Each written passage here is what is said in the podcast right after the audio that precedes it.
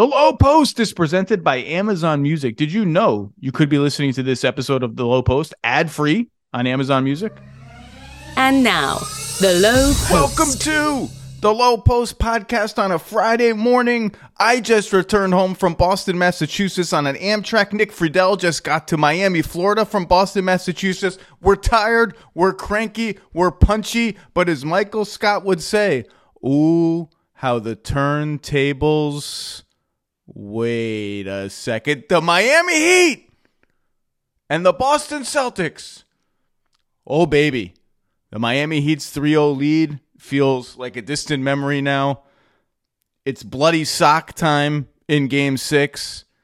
The Celtics have roared back into the series. The Heat's three point shooting extravaganza has fallen back to earth. The Celtics all of a sudden look like the deeper and more talented team that they were the entire regular season. The team that I had the poor guys at ESPN Stats and Info comb through all of NBA history to confirm my suspicion that the Celtics are on paper, on paper, by far the best candidate in NBA history to come back from a 3 0 deficit given their seeding, the Heat seeding, the fact that they have home court advantage, all of it. Gabe Vincent's injury has taken the Heat down below the critical mass of necessary rotation players, especially when they clearly have very little confidence left in Kevin Love and Cody Zeller, both of whom had their minutes reduced and or eliminated in the competitive portion of last night's shellacking in Boston. And now, Mr. Friedell, now the Miami Heat find themselves in a situation quite similar to the Boston Celtics found themselves in all 13 years ago against your Orlando Magic the 2010 Orlando Magic, who I thought were maybe the best team in the entire NBA, dropped the first three games of the conference finals against the number four seeded underdog Boston Celtics, came back and won the next two, and forced a very pressurized underdog home game six to try to stave off history in Boston. That's one of the Shrek and Donkey games of the Nate Robinson, Big Baby Davis era. Sorry to bring back memories. And that's what it's going to be like in Miami tomorrow night because obviously the Celtics have been bad at home, but if they get this one in Miami, they're going to be feeling great. They're already feeling great.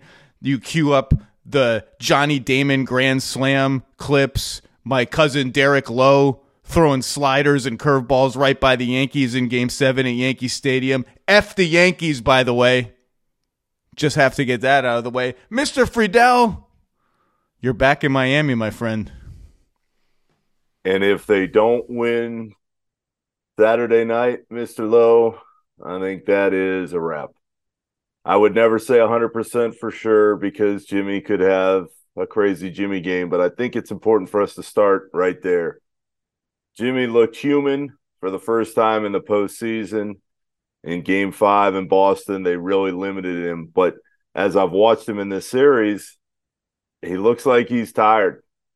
He really does look like all those minutes have caught up to him. So it is imperative for him now over the next 24 hours or so to recharge the batteries and do whatever he has to do to take a deep breath and and pour everything that they've got into game 6. I would expect him to play all 48 or really, really close to it and watch the Heat just push all the chips in to try and finish this thing because Boston is playing with a different level of confidence. And when you are not getting those shots that Max Strus hit and Duncan Robinson hit, and you're playing without Gabe Vincent, his status for game six is still uncertain. And there are all those variables.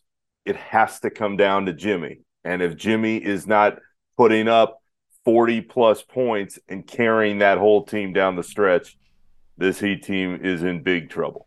Well, the tell for me last night was that um, there were several possessions on which he got the Derrick White switch that he has brutalized through the first couple of games of this series.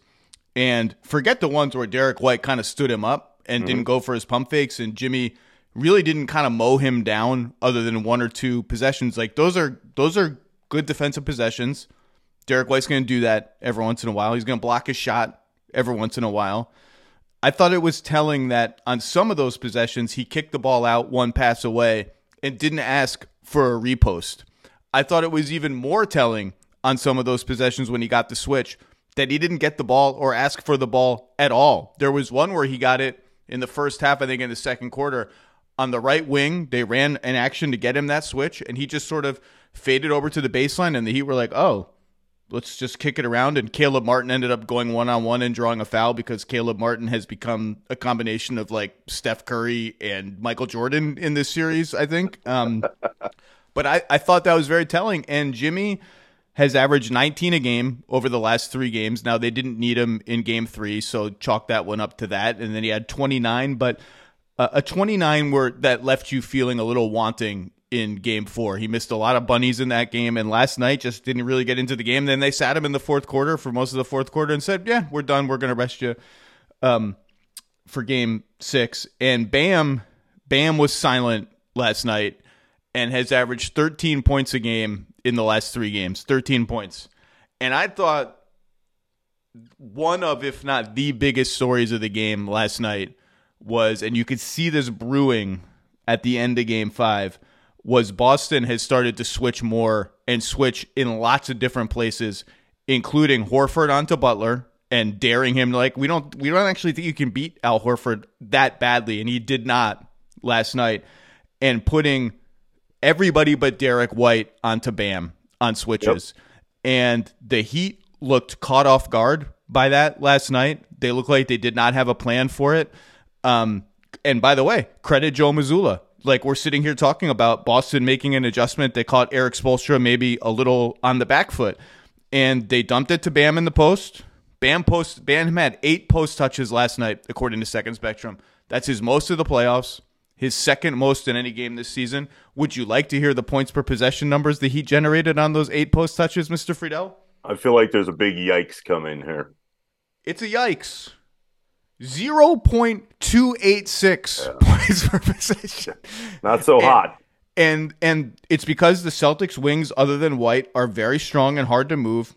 It's because Bam is not a great back to the basket player and it's because for the first time in this series the Celtics started to show the Heat bodies when they had a matchup that they liked, the Heat like. So, and it's not necessarily a hard double team. It's it's just not standing in no man's land. It's not staying home. It's doing what the Heat do, which is dig down a little bit, slide back, make you think, zone up, get your hands out, get on your toes, get in between, be in no man's land, kind of, but be active in no man's land and make you think, make you uncertain, make you second guess. That's what the Heat have been doing to Boston the whole series. That's what Boston did last night. It helped that Haywood Highsmith played and they didn't guard him and he made threes, but um, I thought their defense was was really really good and and I think going into game 6 item 1 for Miami other than Jimmy's just got to play a Jimmy game and Bam's got to play better is if those switches are coming and now you know they're probably going to come, what do you do to counter them. And I think that's going to be an interesting subplot. I think you're spot on because when you watch that game and you were looking to see what Bam was going to give you, every time they switched, he just couldn't take advantage of of what was coming. And Zach, if you're the Heat and you have to get a certain level of performance from Jimmy, and you have to get a certain level of performance from Bam, and that is the baseline for pulling out uh, so many of these wins in the postseason.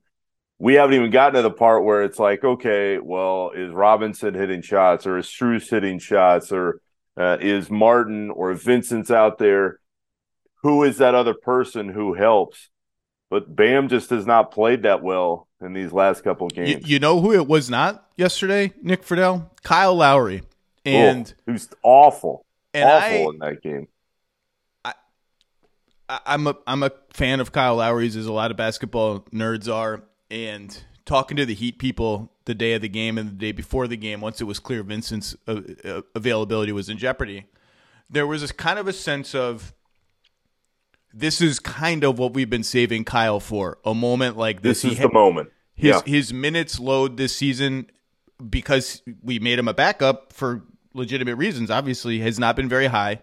He's been good for the most part in the playoffs, better than he was in the regular season.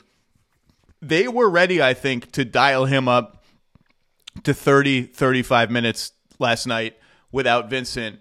and he just wasn't up to it. And he wasn't up to it right from the start.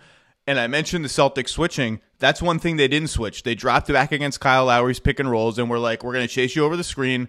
We're going to make you hit long twos. We're going to make you make decisions in space. And he just made a bunch of bad decisions. He he would jump to shoot and then decide I don't want to shoot. I'm going to be do the Kyle Lowry thing where I do in the regular season, which is pass up shots that I should take. Four turnovers and four points just I, I, hate to say it like this, but just a total no show in a game where they absolutely needed something from their point guards because that was a place where you could where Boston was not as willing to switch, or if they were, that's where you needed kind of a jitterbug point guard to like reject picks to to fool the switch, to to to split screens, to split to split two man games if they switch or they try to blitz, and and that's what Gabe Vincent's been doing, and Kyle wasn't able to do it. Zach, in so many ways, that game last night was over in about six or seven minutes. And it was a boring game, honestly, for for a game of that magnitude. It was it was very like, boring. Is this going to get once, is this going to get exciting at any point? and, and it didn't. but part of the reason it didn't is because Lowry came out and those first few possessions he already had two turnovers, and you're going, well, this isn't good. And to to back up what you were saying, we got to shoot around yesterday morning and Spoelstra didn't want to reveal exactly who would start in Vincent's place, but everybody figured, all right, it's got to be Lowry.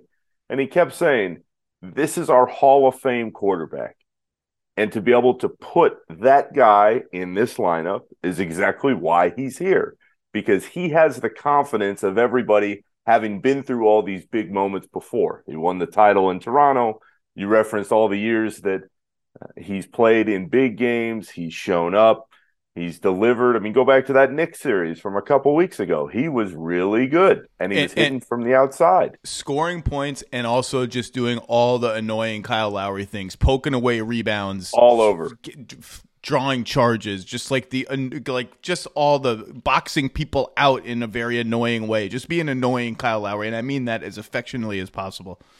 And once they didn't have that, everything unraveled from that point and what you realize at this point for the Heat is is it still within Lowry to have a big game? Sure.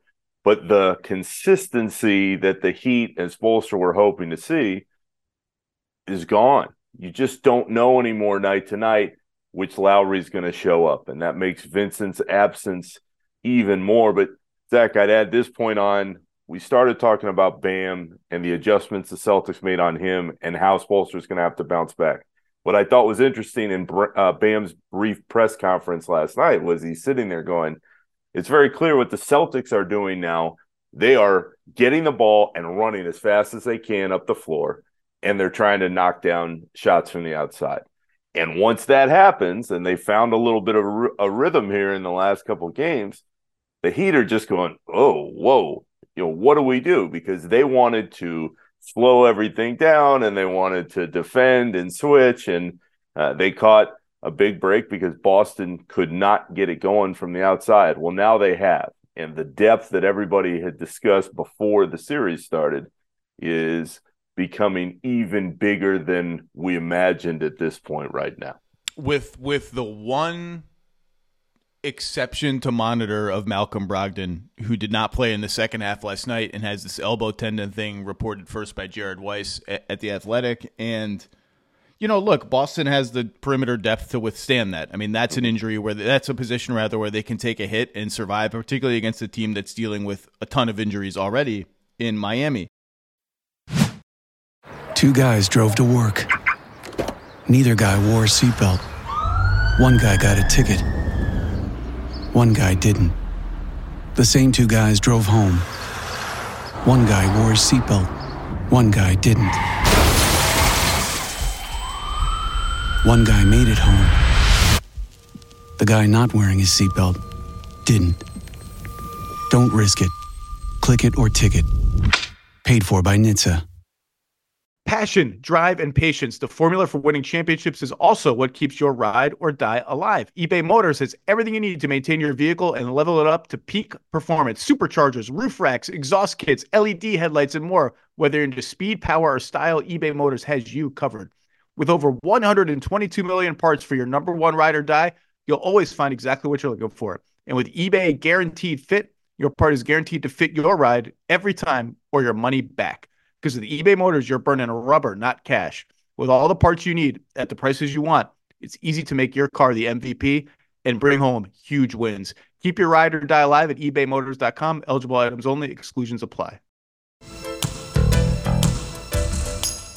Let's reset the series real fast. Where we know we're 3 2. Uh, the total score of the series is now Miami plus nine. Boston is plus 30 in the last two games, and they're still minus nine for the series. Some of the key areas that you know you would you would think, particularly a Jimmy team, might win. Boston has 16 more free throw attempts for the series. That's big. They have 14 more offensive rebounds for the series, and they're gang rebounding last night, and that's how you have to rebound. If you're going to switch and you're going to put wings on Bam, you got to crash back on the glass. And I thought Tatum had a bunch of gritty box outs. Brown had a bunch of gritty box outs. Smart is always just hitting people. Their gang rebounding was awesome. 14 more offensive rebounds in Miami for the series. Three fewer turnovers, including 12 fewer turnovers in the last two games. The turnover pendulum totally swung to Boston. Yep. Some of that is just Miami, I think, feeling the weight of we don't have a lot of reliable creators right now, particularly with the Vincent out last night. And three point shooting, Boston has taken 43 more threes in the series than Miami. They've only made four more. That's how bad they were shooting and how well Miami was shooting. Last two games, Miami 17 of 55 on threes. So that's what, like less than 33%. And Boston 34 of 84. So they took almost 30 more threes combined in the last two games. And um, lineup wise, Boston starters are now plus 22 in 50 minutes in the series. That has ultimately been the right call. Joe Mazzulla stuck with it, and I thought it was. I thought this was less of a double big series, and it looked like they were going to waver on that. And then he went back to the small ball lineup and stuck with it, and that's worked. The double big lineups they are playing, which are exclusively Grant Williams lineups, they're not playing the Rob Al lineups took a turn for the positive in the last two games.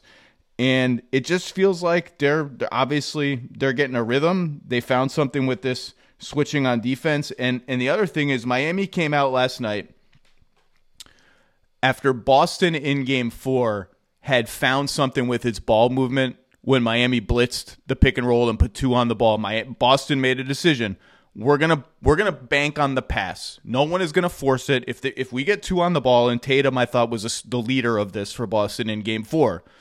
If you put two on the ball, I'm passing it out right away. I'm hitting the yep. release valve right away. I'm hitting the corner guy. I'm not forcing it.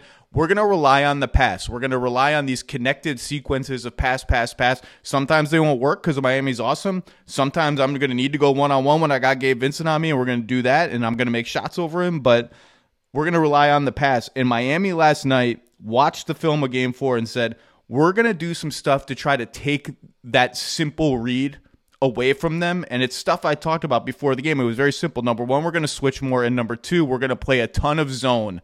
And they did play a ton of zone. And you know what? For the first time in this series, the Celtics lit it up in last night's game. 1.43 points per possession against the zone. And just really kind of effective just methodical ways to get corner threes, two on ones on the sideline, just a really purposeful performance by Boston. And now you just kind of don't know what Miami's defensive answer is going to be either. Well, and that's the scary part, Zach, because to the point about the extra pass and how Boston made it a a focus to say, all right, we're going to just keep looking for that guy who's got to be open somewhere. Go back to the first quarter of that game how many wide open threes were the Celtics getting? Specifically, Marcus Smart hit several huge momentum building big threes early on. And you you're looking at Miami's defense, you're going, uh-oh, because not only were they getting beat to the punch in that regard by the Celtics deciding, all right, we're gonna swing it and we're gonna make sure somebody has that open look. Uh, Miami didn't have a defender anywhere near anybody. I mean, it was like all and right. when they did, Boston still made shots. Like I think back to that the Derrick White three at the buzzer of the first yes. quarter where Max Strus was like in his jersey, Jaylen Brown made a three in the second quarter against the zone where they had nothing going. He was just like dribbling the ball. Oh, I got to shoot and made it. And Boom. that's the shot making thing. Like they just they they made tough shots and they got a lot of good shots. And this goes back to the point that we've got to hammer home, which is it was so obvious before the series.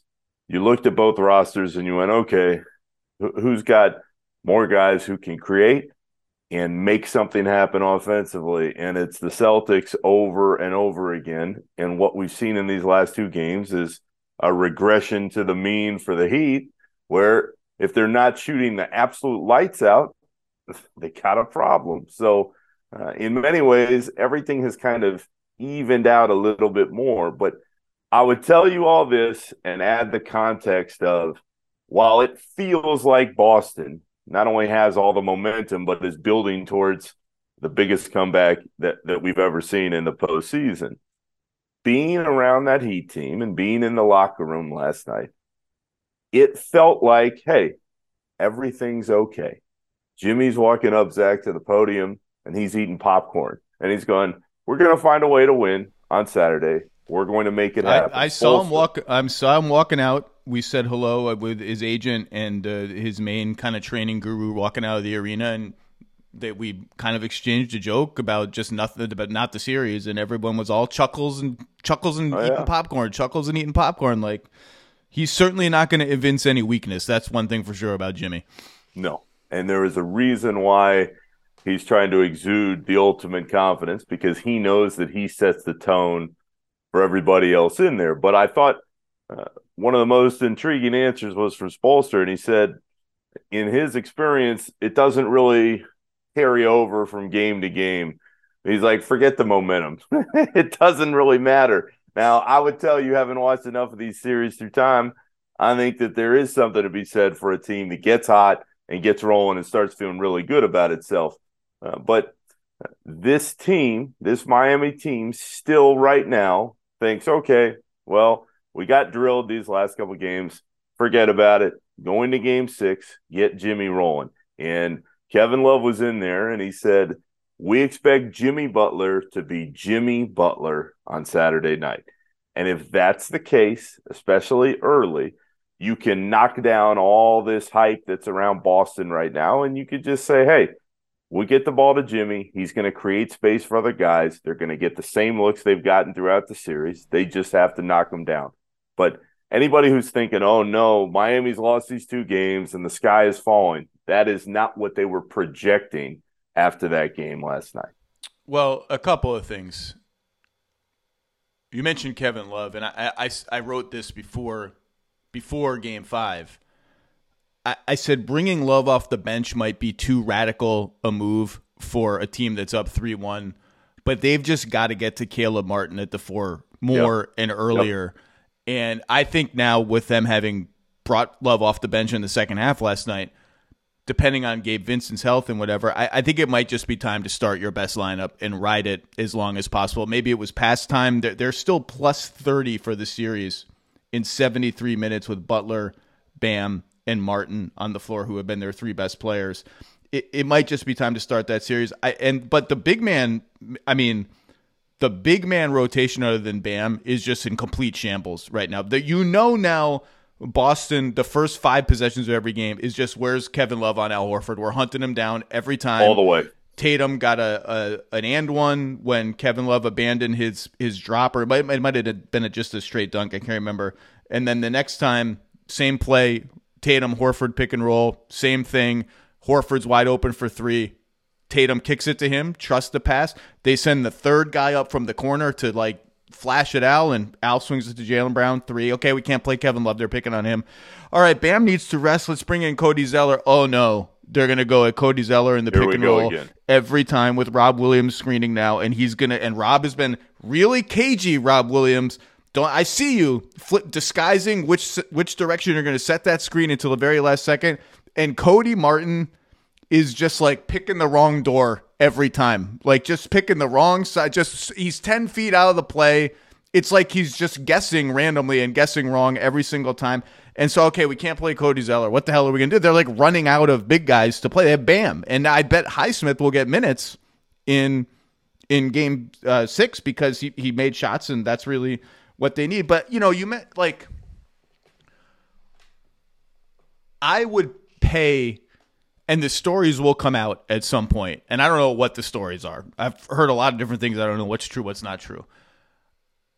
I would have paid i would pay good amount of money to get in a time machine and be in the celtics locker room at halftime of game three and after game three. Because not only have we not seen a team rally from 3-0 ever not only have we not seen a team rally to get to game seven since 2003, the Blazers, 20 years ago. By the way, Damon Stoudamire was on that Blazers team, was the Celtics assistant coach for, for a, until like February when he left for Georgia Tech. Damon Stoudamire, if he were on the bench now, he'd be getting asked this question every game by reporters. Not only have we not seen that in 20 years, just the game seven. I just don't recall, and I know Kevin Pelton found examples of teams going down 3 0 and winning and losing in blowout fashion in game three and then coming back to win game four. There are blowout losses and there are blowout losses. And that loss in game three was as blatant and obvious a we give up, we're not playing together anymore loss as you will see a good team have. And to come back from that and to come back this way and win two in a row this way and immediately snap back into togetherness is one of the rarest things that I can recall in the NBA. And the Celtics, like you, you can sit here and say the Mazzulla thing and the players, you know, like Gary Washburn had a tweet from the Boston Globe, who knows this team as well as anyone, about how Jaylen Brown's biting his tongue on the podium about stuff that's gone wrong this year. There's stuff there's stuff. That's why I would have paid a lot of money to be in that locker room when some of this stuff oh. was probably aired. But it takes some strong backbone and culture to, in a moment, go from that to this. And by the way, I'm making Red Sox jokes like bloody sock, and they're they clearly are all saying, you know, don't let us get one, like Kevin Millar said. Yeah, we, we had the idiot sign in there last night. I'm I've been told by several reliable people that this is not a coincidence that they are game by game watching clips in the locker room or being showed clips in the locker room of what is it four days in october? I think was a 30 yeah. for 30 about that series. So like now they'll watch the game six clips. Like it's not a coincidence that they are parroting this. And it, on the one sense i don't know that you want to really like embrace being down 3-0 but they've embraced it and they're embracing the boston thing. And look I am not and was not a Red Sox fan ever. I was a, Met, a diehard Mets fan growing up. I say this as affectionately as possible. If Boston, the city of Boston, and its very passionate sports fans get the first baseball 3 0 comeback ever and the first basketball 3 0 comeback ever, the level of Boston Bostonness is going to drive the rest of the world absolutely crazy forever and ever. Like it's just going to be I don't even know what the right word for it because I will enjoy the theater of it, but it's and by the way, you should. Like I, 19 yep. years later, my dad grew up in Peterborough, New Hampshire.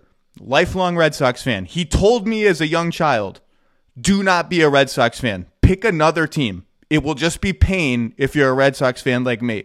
But you can't pick the Yankees. You can't pick the Yankees. Pick a National League team." So I picked the Mets. They were my local team. And even so, that 2004, I was working a night cops beat at a local paper then in Stamford, Connecticut. And I told my editors after they won that first game, I was like, not to be a bad worker bee guy, but I'm leaving early every goddamn night to watch like the last four innings of these games with my dad. It's still one of the fondest memories I have as a sports fan. And I'm not even a Red Sox fan and never was a Red Sox fan. Um, so own it. But man, if it's another Boston team, oh my God. I just love that over the course of uh, what you described, Zach, you used the word culture and it wasn't in reference to the heat. Heat culture's and, fine. You know, heat culture is just you, it's just steady and good and furious and all that, but it's like you don't worry about it fracturing really, right? Not not post like Hassan Whiteside and Dion Waiters in that era of heat culture. Well, for for as as great as the Heat have been during this run, I think that the heat culture narrative is going to take a little bit of a hit if all of a sudden they are up 3-0 and they drop four straight games in the Eastern Conference Finals. That being said, the interesting part about all of this as I watch this series unfold and I see the last couple months here is I've never in all my years covering the league seen a team in Miami turn things around the way they did in this short of an amount of time. When I left that play-in game against the Hawks, I was completely convinced, and that was what, six weeks ago now, maybe. I was convinced Milwaukee was going to shred them. That looked like a team Wait, that wait, was how- just how- about how to break were, apart. were- you convinced they were going to beat the Bulls? Because I wasn't convinced they were going Oh, to beat yeah. the Bulls I- until I- there was, was- like three. I- You're convinced- scarred from your years on the Bulls eh, suck beat. a thousand. The Bulls suck beat did me in because I all I thought before that game was I don't care how close it is. Jimmy Butler is not losing a game that means something to the Chicago Bulls. And lo and behold, it wasn't just Jimmy Butler. Remember, Max Strus said 31. What team gave up on Max Strus uh, a, a little early? It looks like the Chicago Bulls. So he also remembered. But Zach, that's the the part to me is that we've got the Heat that have turned things around. One more win, they go to the finals. It's an incredible story. You've got a Celtics team that in game 3 looked like it was completely done. You were going to have to make potentially another coaching change. Uh, and all these players you've got decisions on are, are are Brown and Tatum our core? Do we believe in these guys? if they can keep pushing this thing through and they can find a way to be the first team that comes all the way back from down 0-3 it's another i've never seen this before in this short of an amount of time and it speaks to not only what the red sox did but the belief that still existed even after game three in that locker room and there are going to be the stories that pop out but what was so impressive to me is you hit the second half of game four Miami with one more push figured, all right, they're going to the finals. They're going to get some time off and they're going to play the Nuggets. And it didn't happen. And even if Miami goes and wins game six and they find a way through, they absolutely screwed themselves because they didn't allow for all that extra time to rest prior to the finals. You have added all the the intensity of these last two games, all the minutes, and now you're going to walk into the finals against a Denver team that's been off for a week and a half. So, in so many ways, to me, I think Miami is in trouble, even if they get through this series, because uh, they put themselves at such a disadvantage the way they were unable to close the Celtics team that has belief now that didn't seem to exist a few days ago. No disrespect to the Heat. I I mean that not in the Richard Jefferson way that disrespect is going to follow me saying no disrespect.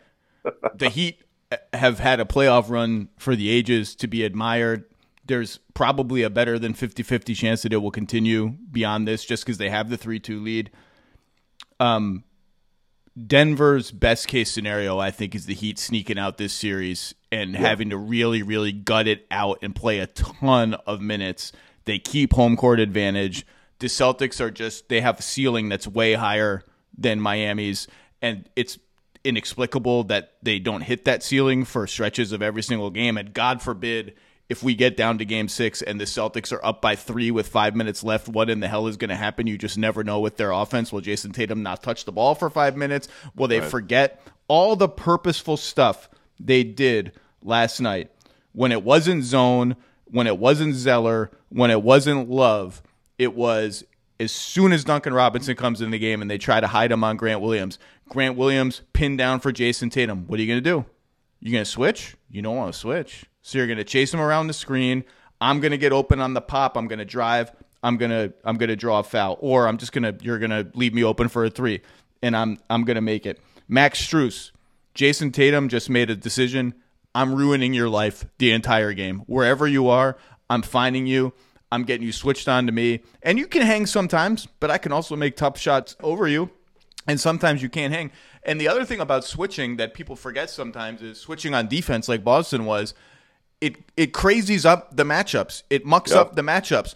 And they had two threes, I think, in the first quarter where they got them because Strus, I think, both times was stuck on Tatum once, and he remember he drove the corner and then Smart replaced him and he flipped it back to Smart for a corner three. And then he was stuck on Jaylen Brown once because the matchups are all nutty and you can't find your your guy. And I do think the Heat are going to have to find counters to Boston switching, and they'll. And this is like the like posting up Bam with Jimmy one pass away, which is what happened because they would run a Jimmy Bam pick and roll. That like that's not going to work because they're going to No. dig off Jimmy, and Spo is going to get in the lab with his assistants and find spacing and cuts. And I think he found something on Bam running an inverted pick and roll as the ball handler. That that seemed to catch them off guard. He got a dunk out of that. So the coaching chess match is going to continue to be really interesting. But I thought Boston was purposeful on offense, did not waste possessions, did not attack the wrong guy. And on defense, we've talked about the switching and the digging, but you go back and watch all the back screens that they run for their shooters, Miami, all the split cuts. Boston was on point. Sometimes that meant switching, and the Heat get creative and they they go up as if they're going to set a screen, and then they slip out of it. Boston was on point. Nope, we're not switching that. We're going to stick with you. They're chasing. What they were on it last night, and when they're on it, on both ends of the floor, they're just better. It doesn't matter where the games are; they're just better. Their problem is that they will go through six minute stretches where they just forget how to be on it, and I think the Heat are going to need them to suffer through that kind of stretch at some point in these next two games to win one of them. They have to. It has to be that way because the Celtics, when they are focused, uh, are- are just a cut or two above this Heat team. But Zach, what what's fascinating about where the Heat are are potentially headed is that the reason there was no outward panic from Jimmy Butler, and this goes back the last few days, is because he said after that game four where they didn't close at home, he said, We've been better all year when we've made things tougher on ourselves. But the issue is that they've run up against a team that is better in those situations than they are. What team has risen to the occasion repeatedly now when it looks like up, it's just about over? They have screwed up uh, one too many times. Philly's got game six at home. If you get a solid Philly. performance, Philly. they're going to win. And and that didn't happen. And now the Celtics are 0-3. They're left for dead. Are they going to have to fire Mazzulla? Is anybody paying attention to what he's saying? And they show up in the second half of game 4 and they win and they go home and absolutely dominate game 5. So in so many different ways, the Celtics just do what they do better than what this Heat team does. So, in my mind, you can go through any number of different scenarios heading into game six. If Miami wants to win, it needs the Jimmy Butler type game that we saw against the Bucks in that series a couple times, uh, and that we saw against the Celtics in the Eastern Conference Finals in game six last year. They need him to take over and dominate because the Celtics look finally like they found their focus and they know how to protect it. Now, can they disappear for a few minutes at various points? Absolutely. And to what you're saying, if Miami's going to win, they're going to have to. But Boston has found something that works for them.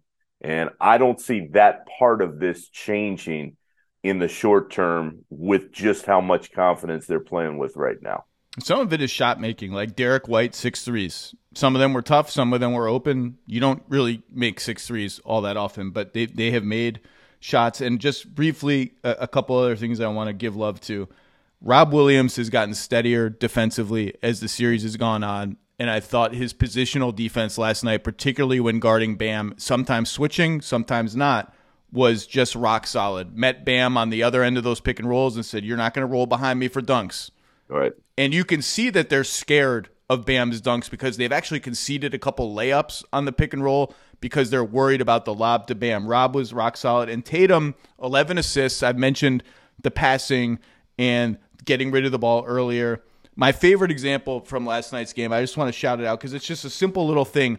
But every good team has possessions where you just pass for the sake of passing, for the sake of seeing what happens if you force the defense to do stuff, for the sake of making everyone feel like they're involved. So Tatum had the ball. It was, I think, 420 left in the third quarter. He's dribbling the ball on the left wing. Derrick White's coming to set a pick for him, probably because Strus or Duncan Robinson is on him or somebody that Jayson Tatum wants to beat up. And he sees on the right wing the Heat starting to like overload the paint off Horford and Jaylen Brown in the corner. And, and like Bam's way off Horford. I think there might have been some confusion. And Jayson Tatum says, you know what? I'm aborting plan A. I'm just going to slingshot this baby to Horford on the other side of the floor and see what happens. And what happened was both the Heat defenders on that side of the floor, I think it was Bam and Haywood Highsmith, closed out on Horford, which left Jaylen Brown open in the corner. Horford hit yep. Jaylen Brown. Jaylen Brown drove the baseline, hit Marcus Smart in the opposite corner. Marcus Smart swung it to Tatum all the way back around the horn to Jayson Tatum. And Tatum got the ball up top. Rotations in chaos. Nobody's on him. Drove and drew a foul. That's passing just to do it. It's passing just to keep it moving. And as much as you want to hunt mismatches, and there's a place for that, and as much as you got to figure out the zone, sometimes you got to do that and make the Heat make six rotations. And and the Celtics have have done that much better in the last two games. Man, you got to get some sleep before Game Six because I'm not going to be there. You're going to be there. Um, perhaps I will see you on Memorial Day back up here in the Northeast, but this has turned from well, it was great theater of one kind after three games, the theater of of the car crash and like, oh my god, can't look oh. away. And now it's at some point it's going to happen. And even game 7 like I said hasn't happened in 20 years and you can feel it. You can feel the tension, you can feel the history around the series. So enjoy Miami. Um, don't go clubbing on South Beach too late because it's no. a it's a big day tomorrow, Mister Friedell. Don't go to any velvet rope places where you got to wait outside. You know, just just take it easy down there, okay? I'm making one stop at Capital Grille. Ooh, and and that will do it for me on South Beach. There you That's go. It. But but Zach, I'd I'd bring us full circle in this sense.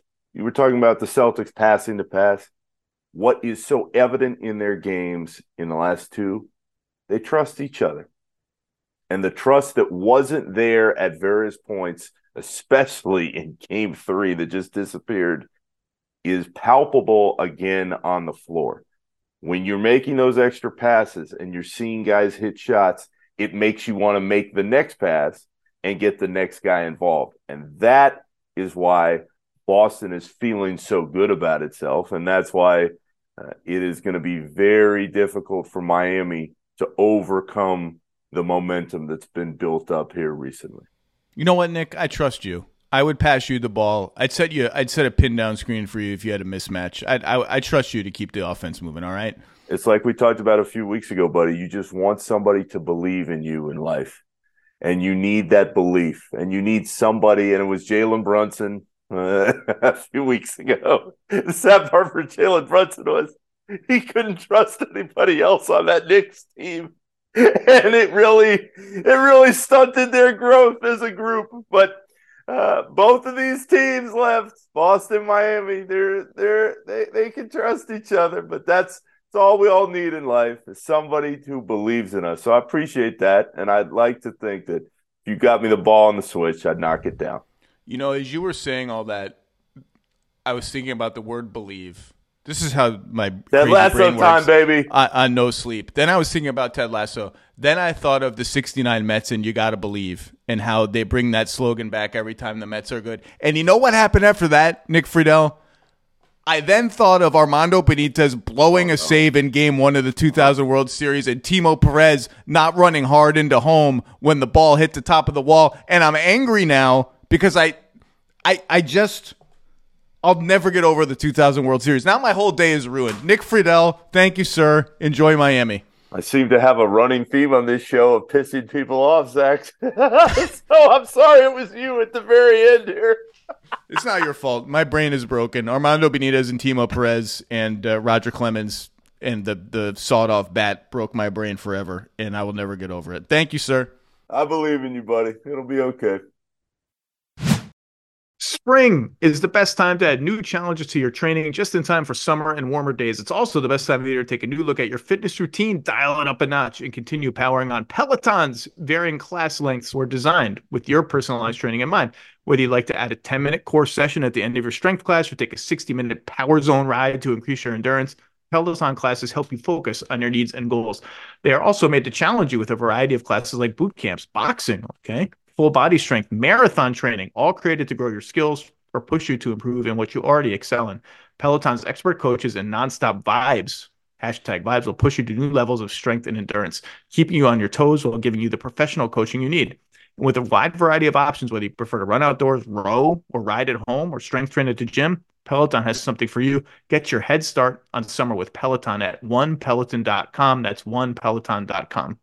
Vivid Seats wants to get you to the games you love this spring. Experience every pitch, assist, and game winning shot live and in person. And the best part each transaction is a step toward a free 11th ticket with Vivid Seats rewards. Score unbeatable perks like free tickets, surprise seat upgrades, ooh, and annual birthday deals.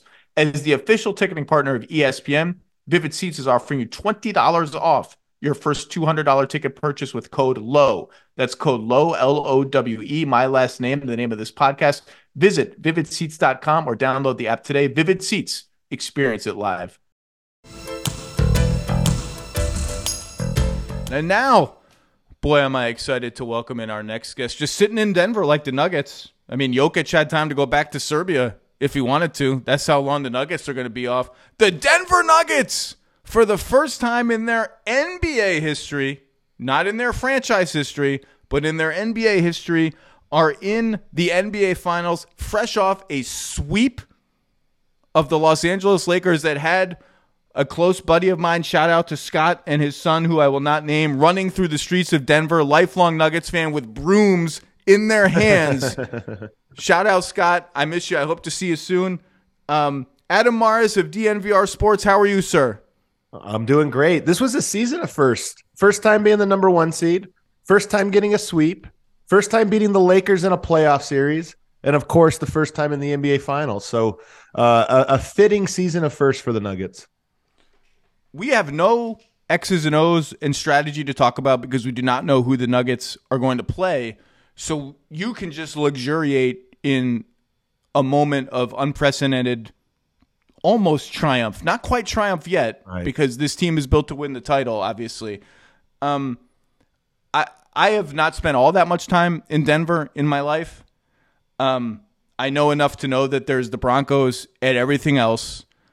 Um, and there's a huge gap between the Broncos and everyone else, but there's the Rockies, there's the Avalanche, and there's the Nuggets. I want me to I want you to take me through in your lifetime where the Nuggets have ranked on that hierarchy what this finals run means for the city and the franchise and whether and how you can feel their status in the city changing as they get this far and they have this transformative franchise player who's going to go down as one of the greatest players in the history of the league. Man, it's kind of a long. I'm thinking of the long version of the short version here, Zach. If you go back to the 80s, you've got the Broncos who are king, but you got the Nuggets who are the second team, and it's a two sport town. You know, those are your two professional teams. And the Nuggets were very popular, S- sold out. You know, there was enthusiasm for them. The 90s were a really, really bad era for the Nuggets. They had the 94 1 8 upset, first 1 8 upset. That's like a little blip in what was otherwise an atrocious 10 year run for the Denver Nuggets that I think lost a lot of people. And in that decade, you pick up the Colorado Rockies and you pick up the Colorado Avalanche, who immediately win the Stanley Cup. So Denver goes from the Nuggets being a distant second, but a, an important second, to all the way down to fourth in a lot of ways, just because of how bad they were, how the city changed, and how those other teams arrived. Avalanche win another Stanley Cup in 2001. They got two championships. The Broncos have two championships in the 90s. Which team are you paying attention to? Those are the teams that have the Hall of Famers. You get Carmelo Anthony, and there's a little bit of a run there. And then obviously, uh, at the end of that uh, decade, things go dark again for a little while. So the Nuggets, yes, have had this like up and down relationship with the city of Denver, but certainly have been a third or fourth figure in the sports scene for the last 20 years, if you said on aggregate.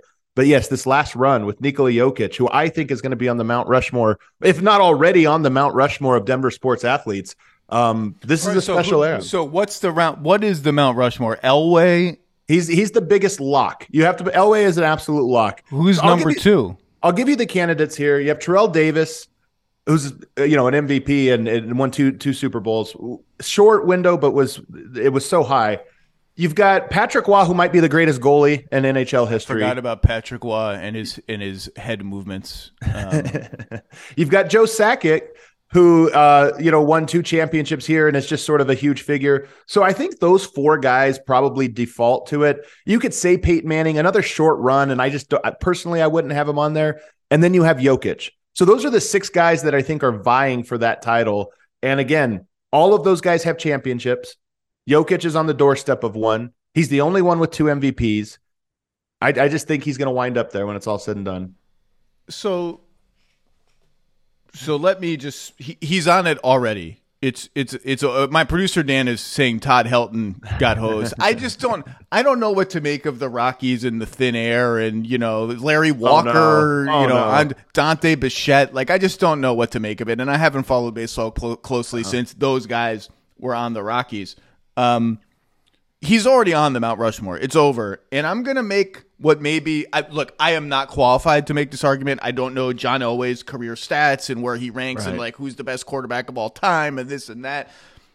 I- I find it hard to believe that if Jokic stays healthy, he will not be on par in basketball with however John Elway is regarded in football. And I know that football's number one in Denver, but you know, look, there's been a lot of there's been a lot of talk in the last 48 hours about media coverage of the Denver Nuggets or lack thereof, and whether the Nuggets are a quote unquote interesting team. And I think anybody who knows me and has listened to my podcast and read my stuff for the last six years know that I am a, a Nuggets um, from afar, a just super aficionado.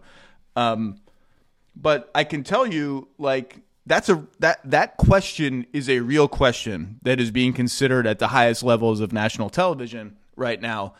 And the sub question of that is how do we make sure Jokic is not Tim Duncan 2.0, where he just never resonates among casual fans? And how can we get casual not I hate the word casual. How can we get fans who are Lakers fans, Warriors fans, kids Right. who are LaMelo Ball fans, who is Right. this the jersey I see most commonly around my neighborhood is a freaking Hornets jersey. How can we get them to watch these games and under and and fall in love with Jokic and as a basketball player? And there are a lot of ways into that, but to to the Mount Rushmore point, one of the things I've been saying is I, I think we need to just start like looking at his his stats and projecting what his stats are going to be. Regular season, he's already at 12,000 points, 6,000 rebounds, 4,000 assists. Just project like six more healthy seasons and you're going to get into historic territory right away. His career playoff averages, I believe, are 27, 11, and 7 on like 53% shooting. Like, not not to be heretical, but like that's on par with pretty much anybody in Anyone. overall impact that has ever played basketball. And so one way to sort of pitch like here's how we should talk about Jokic is if they win the title and he's a two-time MVP and he stays healthy for a decent amount of his rest of his career, he's going to be not only a Mount Rushmore figure in Denver, he's going to be, I mean, not on the four person Mount Rushmore in the NBA, but in like that pantheon of 10, 12, 15 guys to ever play the game. That's what we're talking about. Statistically, I mean, it, it sounds crazy only because, you know, we always look at the playoff success. And oftentimes in a player's career, that comes later. It comes about now in their career when He's they 20, start he just turned 28 like three months ago. So this is about the time where it's like, okay, it's the schedule is you're you're ready for it. So if uh, he does that statistically, I think you're right. And here's, I, you asked like, how can we get people interested? I think the first step. There's a lot of things here, but the first step is to make sure we get the facts right. Because I've heard a lot of conversation in the last two months about he's never had a good playoff run. He's oh, never this is I, I that conversation is so ridiculous that I actually actively ignore it. So you've actually, but I- you you've uh, I guess had to listen to it. So tell me where where is this coming from? How is it possible that it exists? I don't it's a lot of a, lot of you know mostly television talking heads, but influential television talking heads that are well, he's never had a good playoff run, this or that. He's, He's had nothing but good playoff runs. One of the few players who puts up great numbers whose numbers have gone up in the playoffs. You know, the assists have gone down, but the scoring, the production, and then the big moments. He has a lot of big moments, including a game winner in a game seven uh, over the defensive, the reigning defensive player of the year. You know, some monster triple doubles in a game seven. So he has some big time performances. He played 65 minutes in a playoff. You're game. meant, you're talking about Rudy Gobert in the bubble, by the way, for people Yeah, who don't remember, and just won a, and just had a game winner in a series against LeBron and Anthony Davis. And then I think you start to craft some of the narratives. So one thing you compared him to Tim Duncan, and Tim Duncan obviously a great player. I think if you just said, would you rather watch a Tim Duncan highlight reel or a Nikola Jokic highlight reel? It's not to me, it's not comparable. Maybe it's a, a controversial statement, but I think Jokic, he has Magic Johnson passing. Like the the passing reel is is one of those ones where if you just watch the top 30 passes of his career, they're all will make your jaw drop. So the highlight reel, I think, is is in a class that is worthy of, you know, hey, this is a guy worth watching. You never know what you're going to get. And then, of course, I think one of the things that have really popped for him in this playoffs is he's a really good tough shot maker in a unique way. We often think of tough shot as spinning, fall away, looks beautiful. Jordan with the leg out, you know, and, and holds it. Jokic has all of these game winners, tough shots, clutch buckets that look like mistakes. And if you see it once, you might think, my God, that's the luckiest thing. But Zach, you've watched him all this time. How many big shots does he have that look like, what was that? Well, I mean, JJ Redick said the words Sombor Shuffle on first take, I think. And I don't think enough people know what that is for Right. him to say that on TV. And that that's an issue in and of itself. But one of the other things I pitched is if you let me do it, I would like to go in my bank of Jokic stuff as we get to the finals and do a TV segment that's here are five signature Nikola Jokic plays.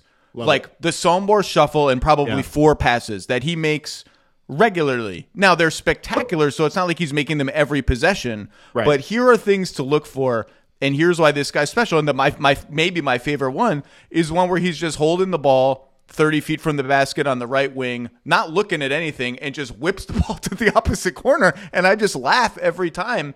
And I think there is an appetite for that because in his way, I, and I also think you mentioned Magic Johnson with with a guy like Jokic who's a quiet personality, he's not quiet. I mean, he's funny and he's he's he's entertaining in his own way, but he's not going out of his way to be on Instagram and have memes and engage with the media, and that's fine. That's his prerogative.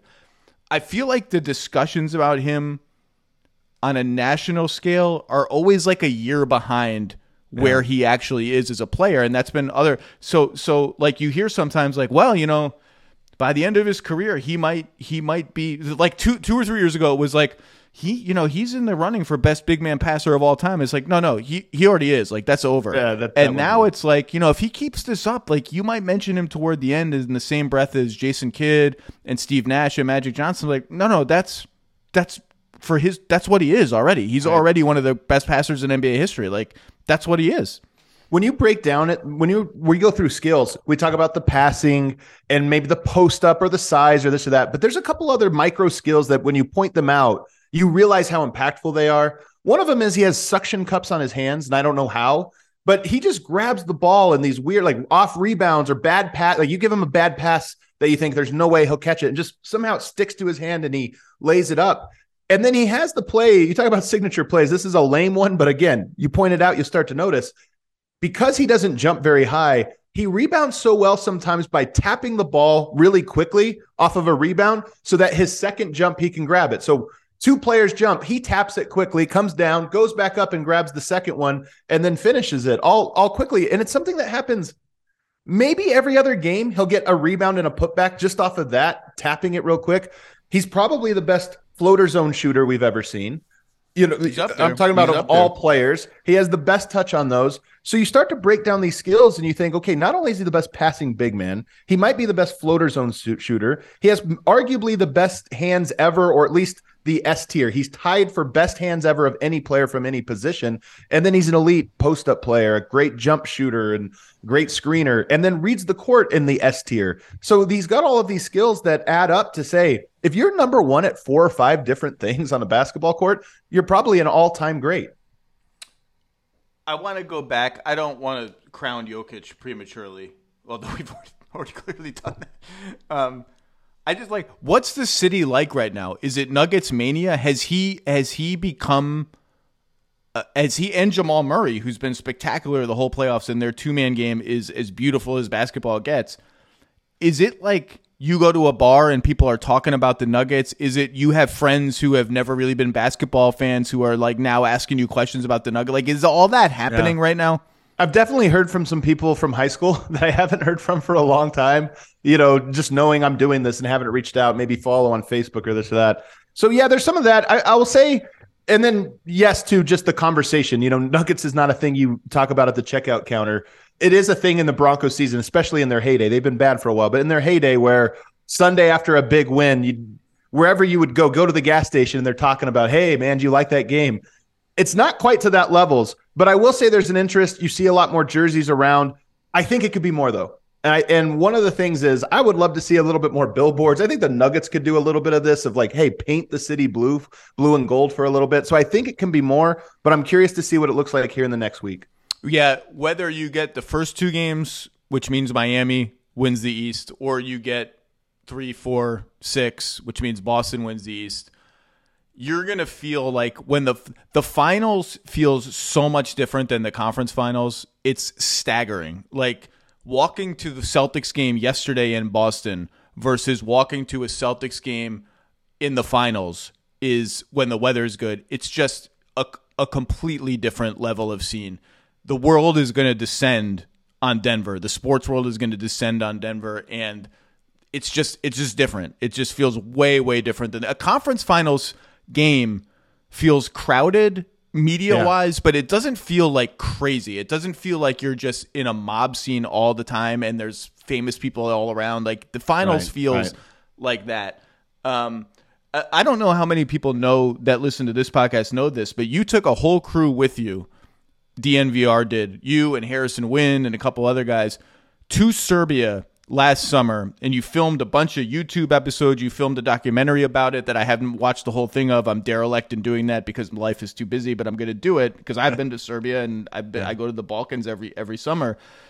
Like I, I want you to take me through why did you do that and you went to Sombor where Jokic is from and where right. Jokic has his horses and likes to go in the off season. Why did you do that and what did you get out of it? Just yeah. take us through that a little bit because that's a that's a big undertaking. You have children, you have families. Yeah. It's far away. It's expensive. It's expensive. It's not yeah. like you're going to go there and get like a two hour sit down with Jokic right. just because you came to Sombor. Right. Um, but that's a cool cultural experience, I'm sure, and unlike anything you guys have ever done in your lives, probably.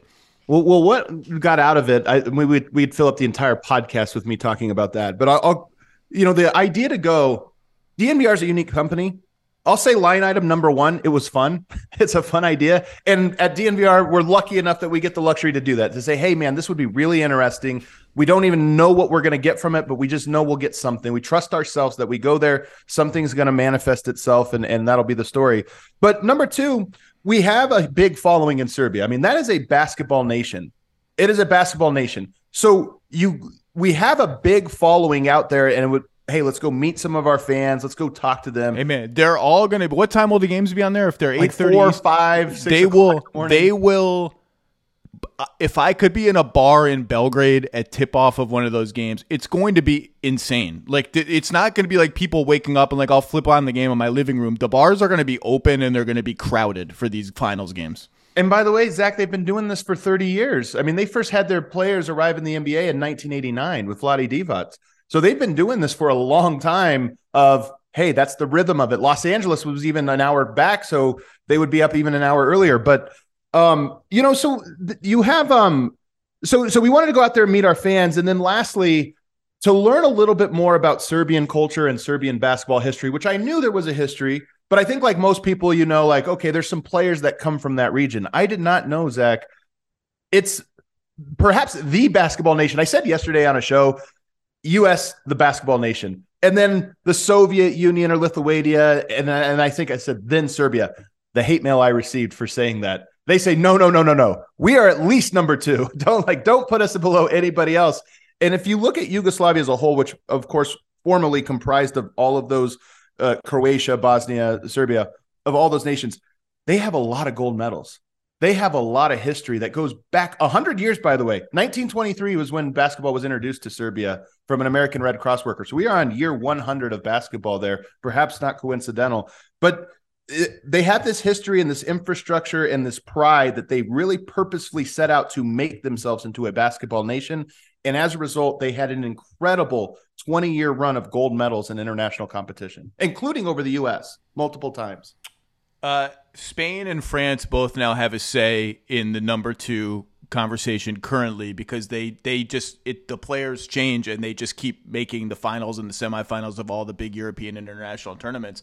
But you know, Serbia probably provided Jokic plays probably has the second best team on paper in in the in the world. But so who did you meet there? Did you meet any Jokic family and friends? Did you see the horses? Did you see any of the horses? Did you get to ride in the harness with his horses? Did you get anything like that? Didn't get a ride in the uh, the harness, but I'll tell you this quick anecdote: is that you know I wrote Nikola before, said, "Hey, we're going over. We're going to go to Sombor. Is there anything off limits? Like I don't want to trudge. That's his private space. Is there anywhere off limits?" And he said, "No, but you won't find it." So I made that a challenge. Like let's go find out. And as a result, you know, we did. We went to KK Joker, which is the basketball club in Sombor that he now owns, KK Joker, and he operates. Uh, we got to go there where he grew up playing the game and and met his former coaches, saw all of the infrastructure and all the cool things that he has going on there. We went to the horse stables, yes, to to both the track, the hippodrome, and also to his stable where he received the MVP. We were uh, escorted there by one of his personal friends. We went to his favorite restaurant and had his favorite meal. Which, by the way, these are stories that when you're here you know, through the years you accumulate these little details, but they don't make sense to you. Wait, what's you know, his favorite? Talks, what's his favorite meal? So it's called. He called it fish stew, um, but but it's called paprikash. So it's a, and, and, I didn't know this. So you get that detail and you think, okay, well, I'll look that up when I go there. Apparently, it is in Sombor. That's what it's known for. So he's an extremely locally proud person that Sombor is known for paprikash, and that's what we, you know, that's his favorite meal. But we got to have that at his favorite restaurant. So all of those things, like when we went to Sombor, we got the full red carpet rolled out for us. Um, and then, you know, a bunch of other people, former basketball players, his agent, uh, people at the Serbian Basketball Federation who really helped us through walk through the history of of basketball in Yugoslavia. So there was no shortage of people. I, I slept maybe four hours a day for eight days straight. And those were conversations that started at eight in the morning and ended at four in the morning and basically just repeated every single day. Did Jokic flee when he knew you guys were coming? We see like this is a great time for me to go see somewhere even more somewhere more remote than somewhere because these dudes are coming from America. I want no yeah. part of it. I mean, he sees us all year long, so I'm sure there was an element of that. But the thing that made the trip perfect, and I mean this when I say that trip was perfect and, and everything worked out unbelievably well, is that he was with the national team that week, so he wasn't actually around. Oh, that's but it right. culminated with we spent one week there, and it culminated that on the last day he played against Giannis and Team Greece, Team Serbia versus Giannis and Team Greece in an important World Cup qualifying game. They needed that game to qualify for this year's World Cup, and it was t- it took place in Belgrade, which I think Jokic has only played in the last since he became came to the NBA. I think it's his second time playing in Belgrade. So for a lot of fans in Belgrade, that's the only time they get a chance to watch him play. So it was a huge game and it was an unbelievable game. Um, I went through the sort of five year arc of this team a couple episodes ago, and I just I, I want you as someone who follows it day to day on the ground there. Um, just the journey from Jamal Murray tearing his ACL until now, and obviously a, a lot of things change between then and now in terms of personnel. KCP Bruce Brown, Jeff Green, all hand in glove fits for how the Nuggets want to play, tweaks to their defensive style, um, more variety in their defense, going small with Aaron Gordon at the five, which is something you and I talked about months and months ago. A lot of things have changed. Um, Aaron Gordon was already there, and I want to talk more about him later. But, you know, you have these two seasons after his injury that are successful seasons. They're MVP seasons for Jokic you win a round one year, lose to the champs the next year in the first round.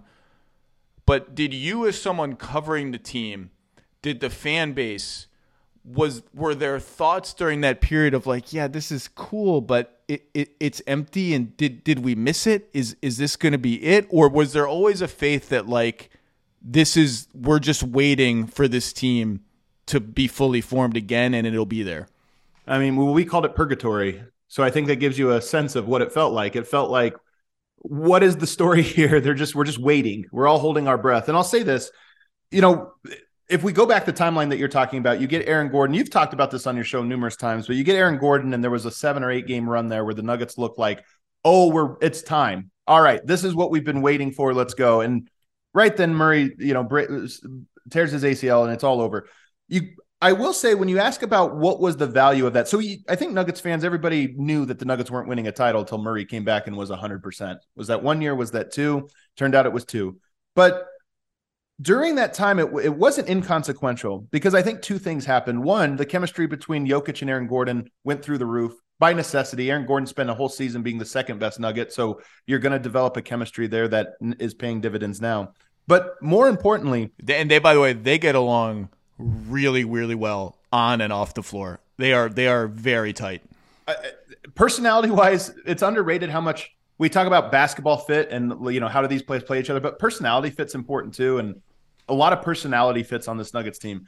But the most important thing to come out of the last two years is Nikola has always been a reluctant scorer, and he increased that even in his MVP season. Murray got hurt at the end of that. He won the MVP with Murray for most of that. But I think that going into that playoffs and then obviously spending the next season without Murray or Porter forced him to learn, I think, to be more comfortable being aggressive, to score a lot more. And so when those guys came back, he perfectly and seamlessly went back to being more of a distributor. The points went down a little bit, but we saw a 53 point game in this playoffs.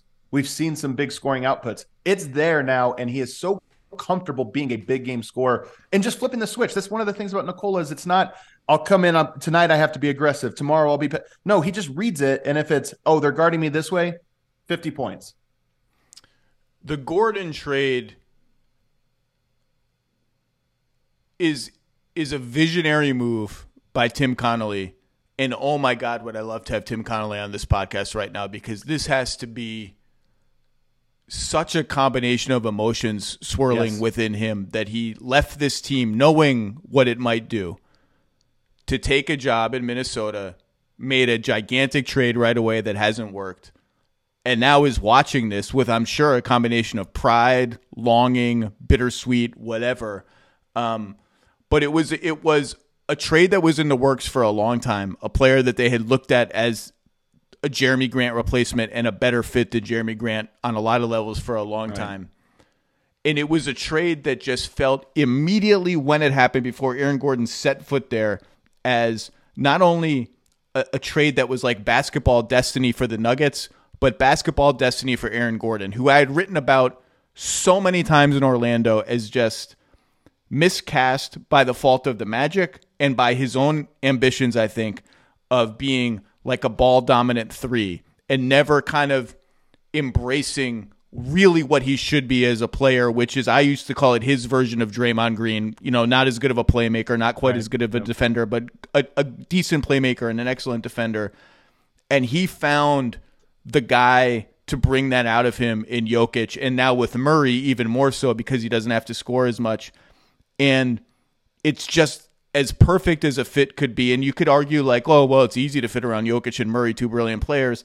He's a perfect fit, and I felt in Game Four against the Lakers.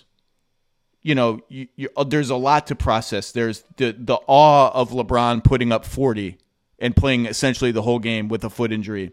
There's Anthony Davis disappearing and then coming back and scoring 10 in the fourth quarter. There's Denver being on the verge, on the verge, on the verge of history. Jokic and Murray finally getting there. And I I found myself also gravitating toward Aaron Gordon, who the Lakers were ignoring and daring to shoot threes, putting Anthony Davis on him. And you could see some burblings on Nuggets Twitter of like, well, we got to cut his minutes. We got to get more shooting out there. And they did cut his minutes in game four. Yeah. And I, my response to that in private conversations with the Nuggets people that I just gossip with and others was he's too good. He's too good and too essential to just all of a sudden he's Jarred Vanderbilt and we have to limit his minutes. In game four, he made his open threes. They used him as a facilitator. They used him as a screener on back screens, which was the adjustment. And it was like the fully formed Aaron Gordon game that they're going to need more of to win the title. I found myself thinking about him almost more than any other player in that game. I mean, he was. I'm, I'm glad you brought up that arc of it, where Game Four he comes back in because Game Three was the one you closed with Jeff Green. Game Four he comes. I'm sorry, in. I, I misspoke. I got my games. Uh, whatever game, yeah, game three, he was benched in the end, kind of. But but when but to close it out and be back on the court was was that was a, it was an interesting story arc to me as well. And you're right, he does all these things well. But in the playoffs, look, it's no shame to say great players sometimes get played off of the floor for matchups at this level, and I, it's not a shameful thing to me. No. It's hey, this matchup and in this moment, not sometimes not even a matchup. It's just hey, last three minutes we need to be able to do this one. This thing. lineup's rolling. This lineup's Yeah. rolling. We're sticking And- with it. But you brought up the game four adjustments, and I you never know how to credit these things. But after the game, Michael Malone called Jokic Coach Jokic, right? He took over. And I know Malone well enough to know the offense in that series was great. The Nuggets, I think, went Jokic on the court, 125 offensive rating. So it's I think there's a reluctance to say, hey, we need to focus on how to attack them when they're not guarding Aaron Gordon. In my opinion, I think the Nuggets focused in on their defense and some of their other things. But the offense, for all the laughing about the Rui adjustment, oh, that's going to stop him. That actually is the best way to guard Jokic. If you have a four big enough and smart enough to just kind of keep him, you know, uh, make him work, and then you have a roaming five, that that has been where teams have found some success. Again, if the bar is lower from 125 offensive rating, can we just get that down to 120? That's the, that's the Manageable. Ma- you get it That's- down to like if we have a good offensive game, we can win. And so that's what the teams are trying to do. And it did stymie Denver, and it's why Jeff Green closed in game three. But with Aaron Gordon, I really suspect that Jokic was the one in game four saying, like, no, we need to solve this problem now in the clutch offensively. And when you say using him as a screener, to me, that's the ultimate thing. Anthony Davis was dead tired, and he wasn't going to go out on the perimeter to contest his jumpers. So either he's going to hit four or five in the fourth, or you're going to have to use him differently. And using him as this sort of flare screen setter on the weak side, knowing Anthony Davis isn't going to provide any help on those actions, to me is the best way. They did that in game four with Aaron Gordon, and I'm hopeful that Coach Jokic and Coach Malone, I don't want to take it away, but Coach Jokic has said, hey, this is what we need to do when and if teams do this. And if so, we're going to really gain a rhythm at attacking it. And I, I've talked a lot about the Lakers. I had Dave McMenamin on two days ago, so you can listen to that, Lakers fans, if you want, about how competitive that sweep was and how this Lakers season was a success, regardless of how it ended. And every game in that series, it's a cliche to say every game tells a story. Every game in that series was a story and and kind of like a poetic one. So game one, LeBron misses the tying three. They play more cards than they think they're going to play the Lakers to try to steal that game. Game two, I've talked about is like I watched that game and like, oh, that's a moment for the Nuggets. That's that's a prove it moment, rallying from a deficit, getting on the verge of a 2-0 lead in in a place that you've never gotten out of in the NBA, and then having it start to unravel a little bit late and gutting it out, even though it was starting to unravel.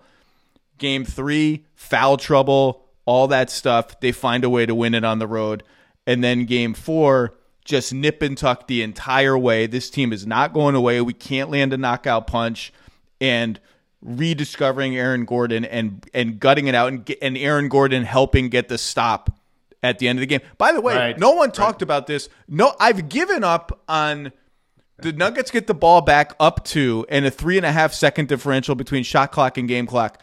I guess nobody will ever do the thing where you just run the whole shot clock down and launch a three and end the game. Like I'm screaming at Jamal Murray, why are you shooting with like seven on the shot clock, man? Just stop. Just heave it up. No one will I guess no one will ever do it. Yeah, I, that's that's a funny detail. I Magic Johnson had one by the way. I've seen a clip of it where he gets a steal and he throws the perfect pass all the way down court so it rolls slowly to the corner and it wastes maybe 7 seconds just rolling and then the buzzer sounds before it goes out of bounds. And I think that's the greatest throwaway pass I've ever seen.